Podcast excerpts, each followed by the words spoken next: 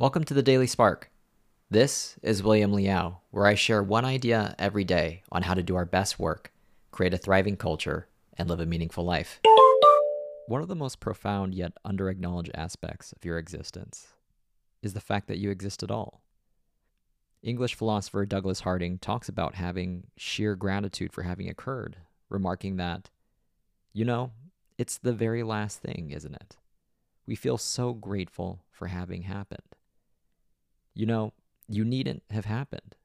You needn't have happened. But you did happen. As you go about your day and encounter any number of life's various joys and inconveniences, consider the fact that by some cosmic miracle, you get to exist and experience them at all. You happened. All the people that you care about, they happened. And for a brief period in time, you get to happen together. What a truly profound thing to recognize, embrace, and celebrate.